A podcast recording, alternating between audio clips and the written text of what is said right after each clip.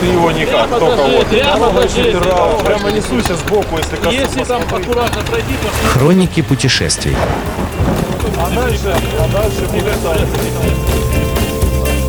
Доброго дня всем слушателям Моторадио. В эфире мотопрогулка выходного дня и я, Наталья Луковникова. Для мотопрогулки в самом начале сезона, который наконец начался, пока еще лежит снег, или в любой другой момент, когда времени нет, а заброшку очень хочется посмотреть, оказывается, что не надо уезжать из города далеко. Подойдет и что-то поближе. Например, кинотеатр «Чайка» в Лисьем носу. Кинотеатр «Чайка» на 330 мест построен в 1958 году по типовому проекту в сталинской стилистике.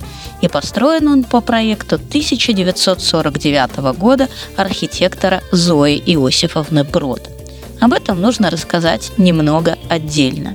В 1949 году Союз кинопроект объявил конкурс на создание проекта типового кинотеатра с залом на 330 мест – Созданием проекта занимались многие архитекторы Бюро инженерного проектирования государственных архитектурных мастерских Комитета по делам архитектуры при Совете министров СССР.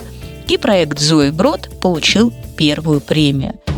В 1950-х годах в разных городах СССР было построено около 100 таких кинотеатров.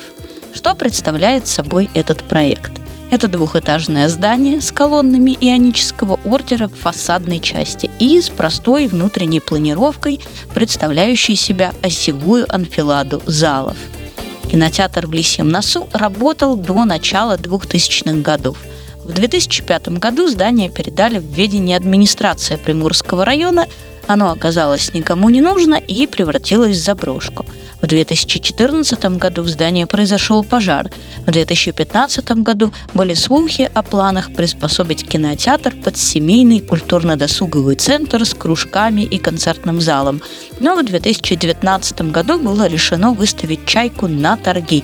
Это, правда, ничего не поменяло. В минувшем декабре снова пришли новости, что здание передали МКУ «Лисинос», которое подведомственно муниципальному образованию «Лисинос». И согласно договору учреждение должно провести капитальный ремонт для размещения в здании культурно-досугового центра – и говорят, что МКУ «Лисинос» уже заключил договор на разработку проектно-сметной документации капремонта. Но, что называется, поживем – увидим. Пока можно поехать и походить вокруг здания, ибо внутри особо смотреть не на что. Ну и напоследок вот такая вот любопытная история уже не из наших краев – Пинске Брестской области к зданию этого проекта достроили алтарную часть и купол, и вышел православный храм в центральной части города. Как же это случилось? На месте, где сегодня стоит церковь Воскресения Славущего, в в XVII веке был построен униатский храм. Затем он стал католическим. Через 200 лет, как и многие католические храмы, в результате репрессий властей Российской империи он был передан православным.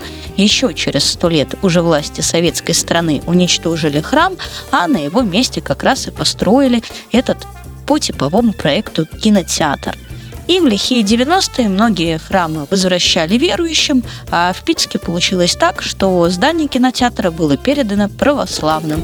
И поэтому над бывшим зданием бывшего кинотеатра появились золотые купола и православные кресты.